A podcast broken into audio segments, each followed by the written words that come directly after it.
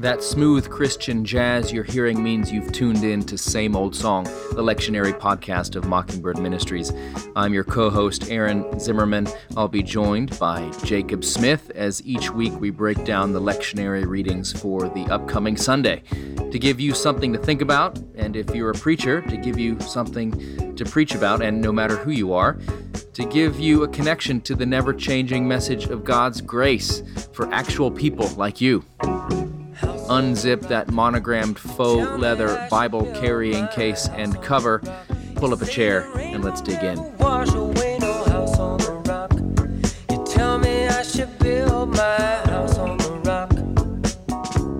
Well, we're back coming at you from Waco, Texas, and Gramercy Park, Manhattan. The mean streets of Gramercy Park. We're talking to you today as we get now kind of ever deeper into summer uh, late June here, folks. Uh, so if you are still preaching and uh, uh and you haven't yet gone on vacation, we're going to help you out. If you're the associate, the curate, the intern, getting ready to preach and you're terrified because the rector's going on vacation, we're going to help you too. So we're looking at Second right. Samuel. Uh, and Second Corinthians and Mark five. So we're done with First Samuel, and now we're turning the corner into the second book about King David and mm-hmm. all that, and and uh, we'll continue Paul's correspondence with the church in Corinth and Jesus early in his ministry in the Gospel of Mark. So, mm-hmm. uh, Jake, you doing okay? I'm doing well. I was just thinking about you know we're talking about the mean streets of Gramercy Park. Do you remember uh, uh the Gramercy Griffs? I think they were the largest uh, gang in. Um, in uh, the Warriors. No, the Warriors. Do you remember Warriors? The Gramercy Gifts. No, what the, the heck are you talking about? The Gramercy Riffs. That movie, though. The Warriors. Warriors, come out and play. Anyway, if you haven't seen The Warriors, everybody, that's a great summertime movie. I have no idea what you're talking about. Ah, it's so good. okay. Anyway.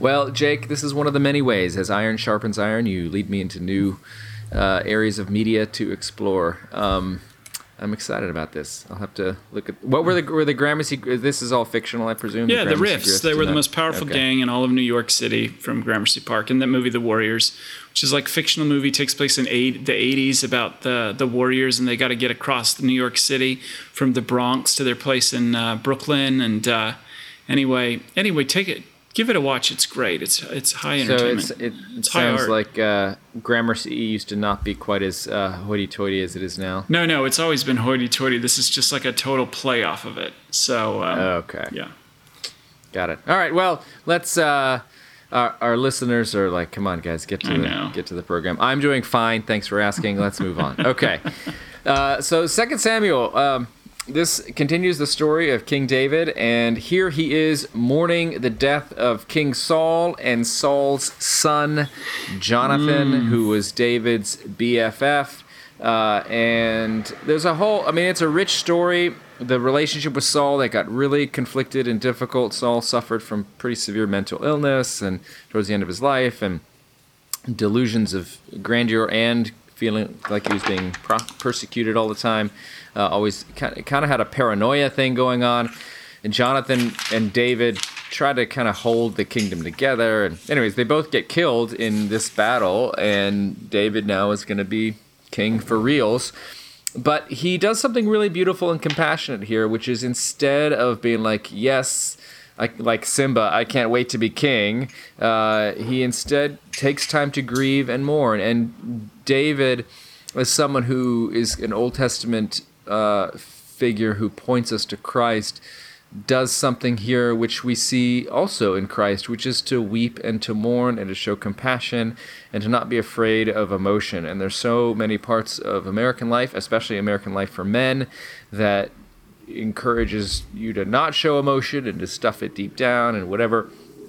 But uh, that's not who King David is, and that's not what Christianity is about. It's about being honest and open and real about pain and uh, and that's what King David does here is he laments the death of Saul, who actually Saul was pretty terrible to David mm-hmm. at a lot of points in Saul's life, and yet David still recognizes that he was somebody who was used in God's plan and anointed by God and all that. So, anything else you would say about this passage in Second Sam?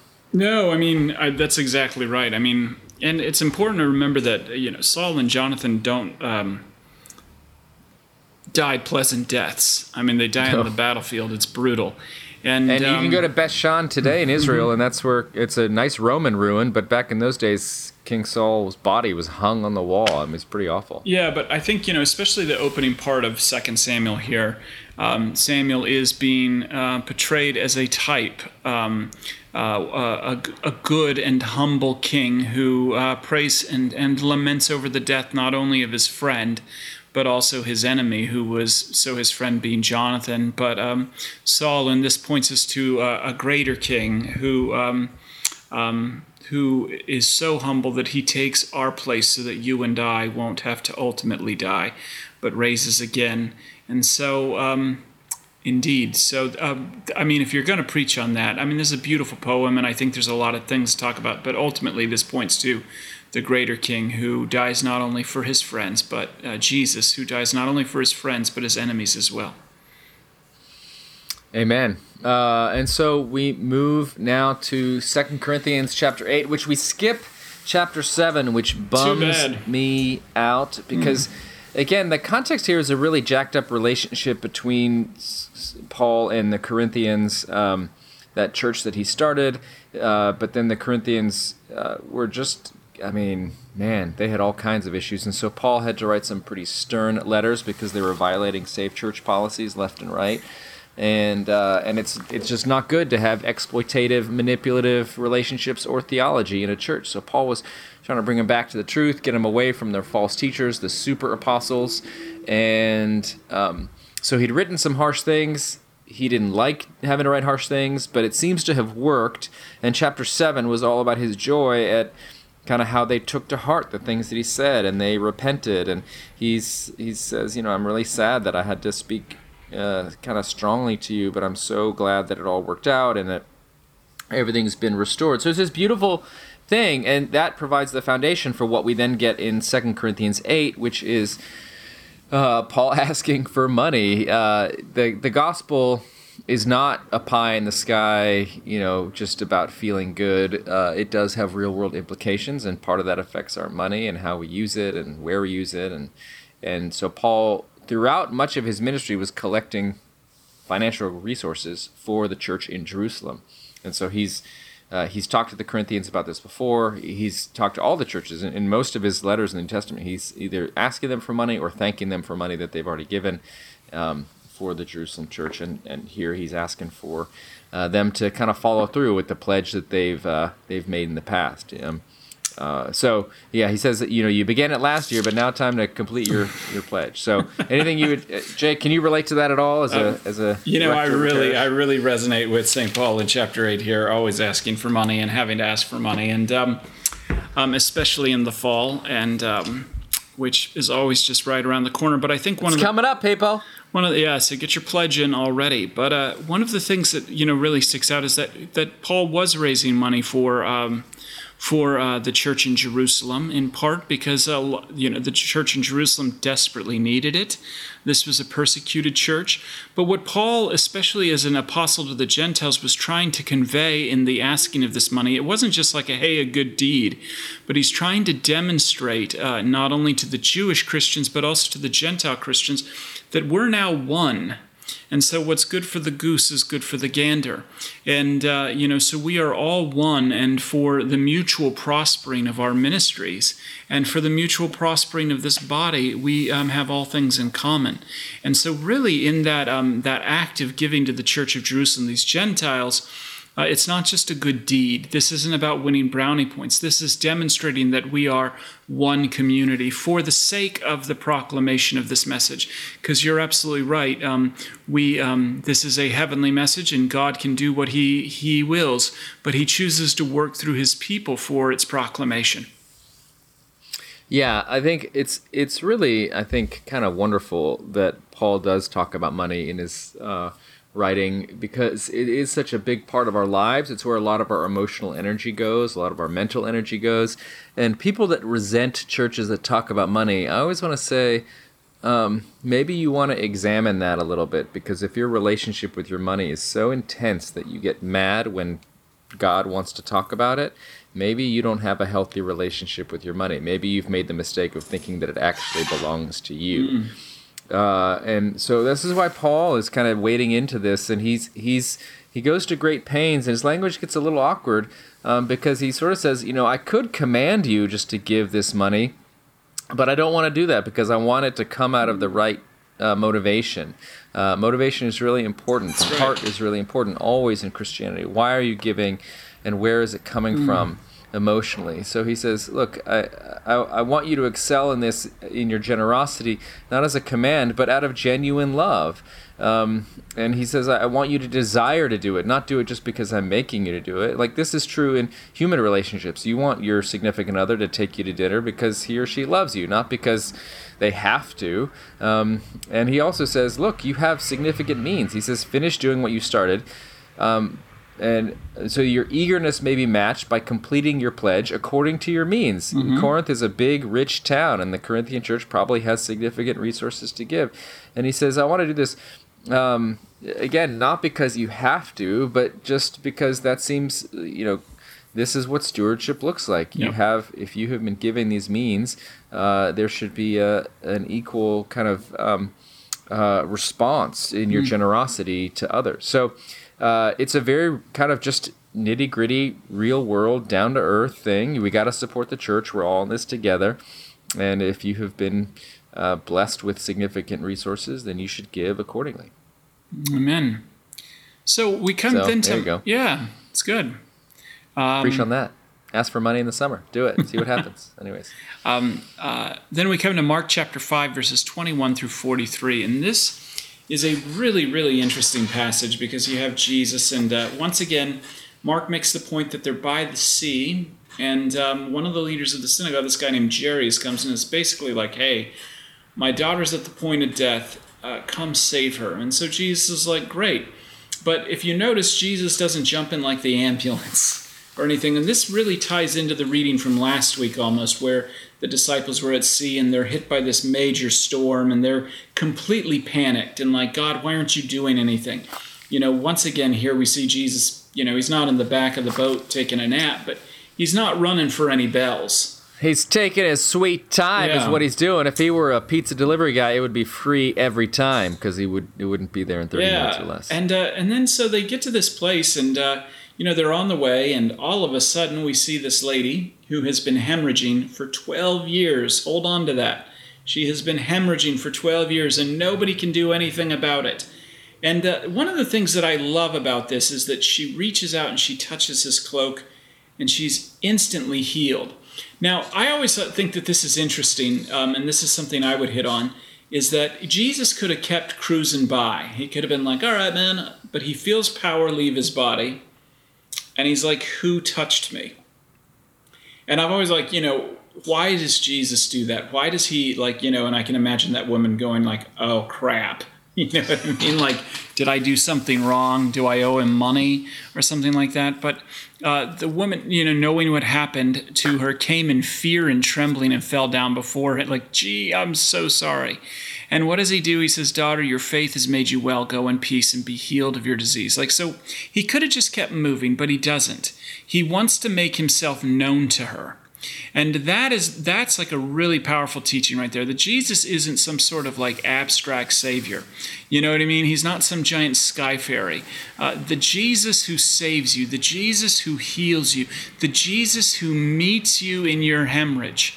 Um, uh, the Jesus who meets you while everyone else is like, "Hey, hurry up! I've got more pressing things," um, mm. is very someone very, very specific, very, very specific, and he's always making himself known.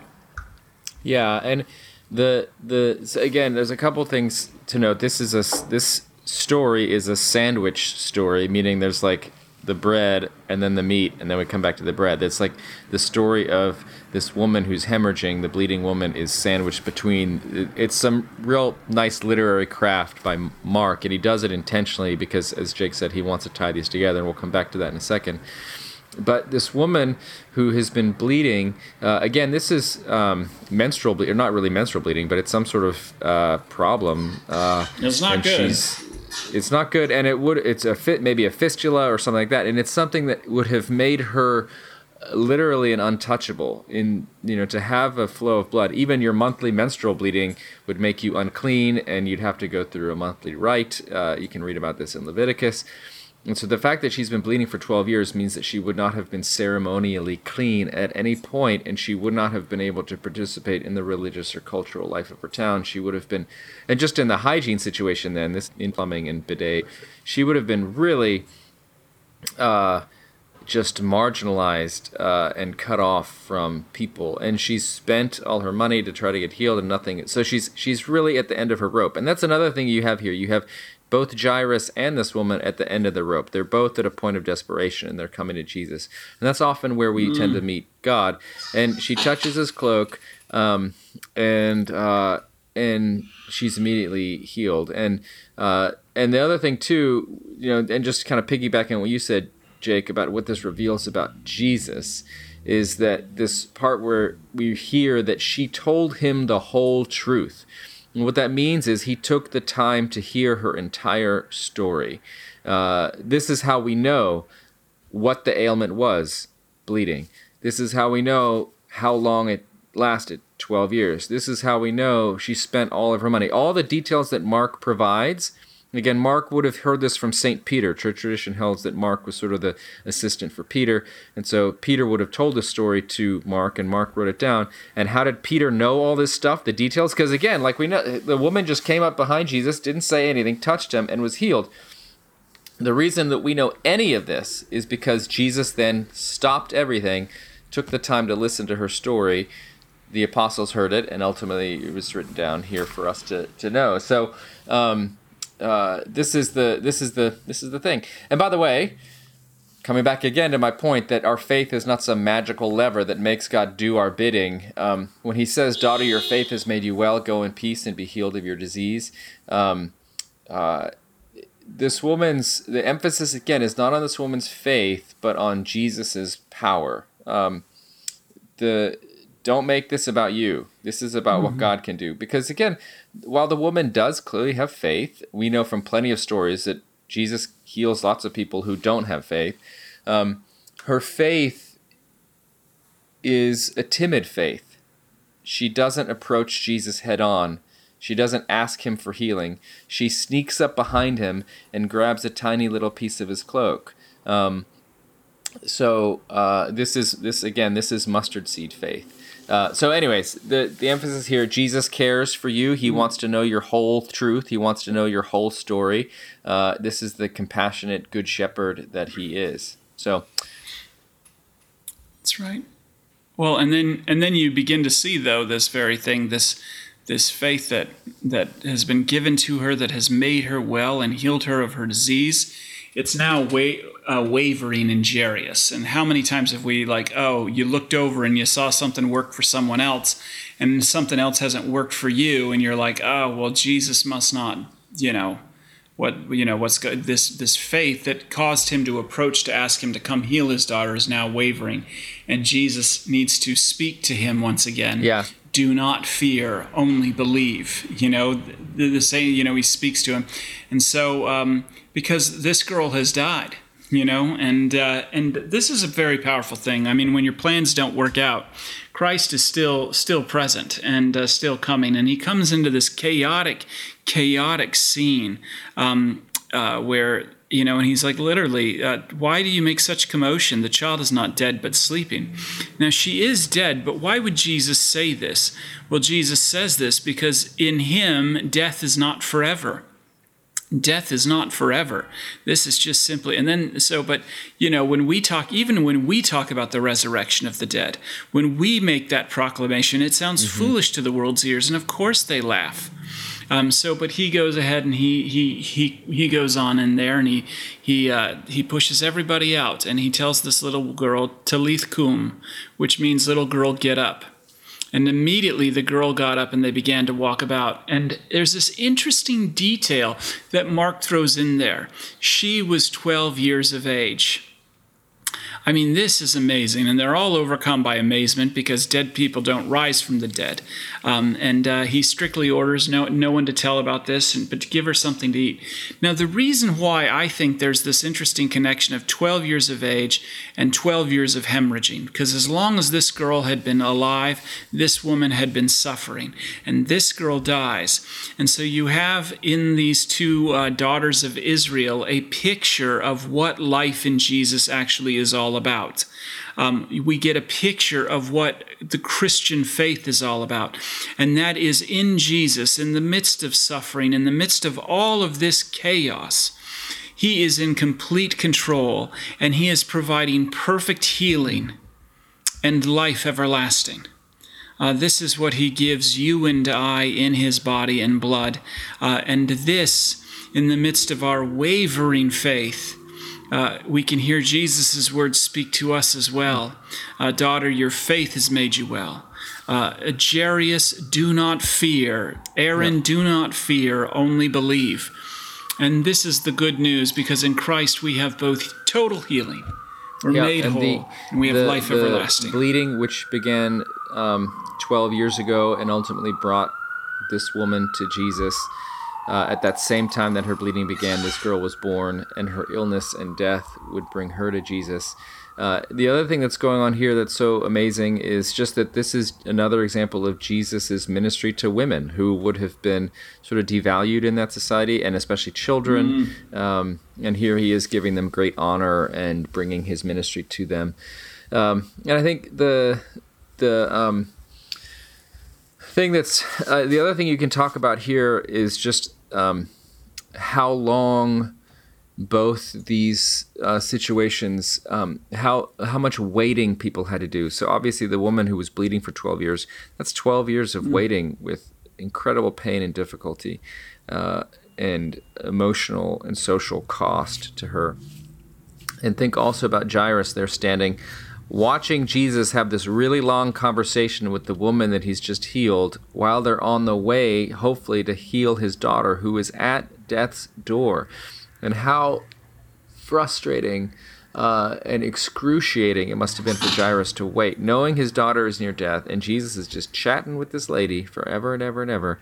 Uh, and um, and just what that is like waiting for God to hear your prayers. And in both situations, obviously, Jesus responds and answers, but the waiting is real. And as Tom Petty said, the waiting is the hardest part. Um, and so sometimes we're in that situation. I think the final thing here, the final point that you could make is just about touch.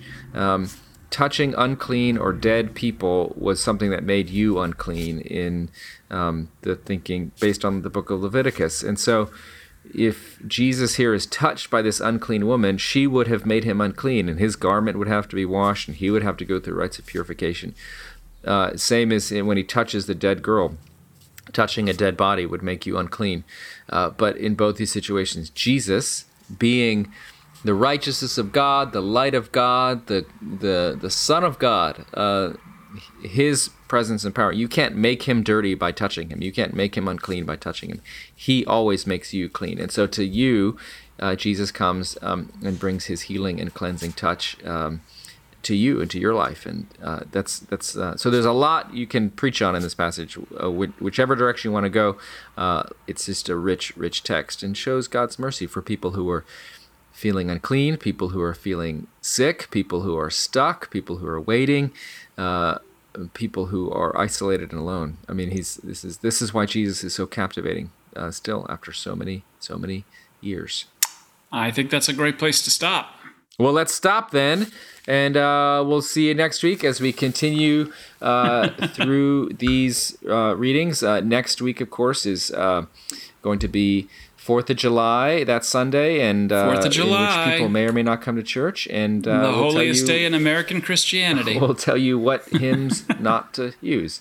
Uh, all right, so we'll see you next week, and uh, happy uh, happy preaching. Amen.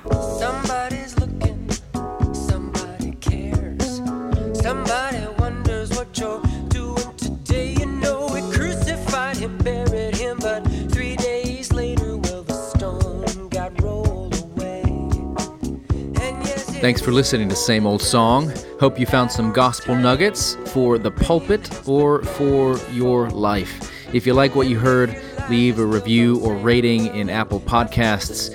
Dave Zahl will be sad if you don't. Thanks to TJ Hester for audio production, and remember to keep that Bible by your bedside, ready to rock and roll.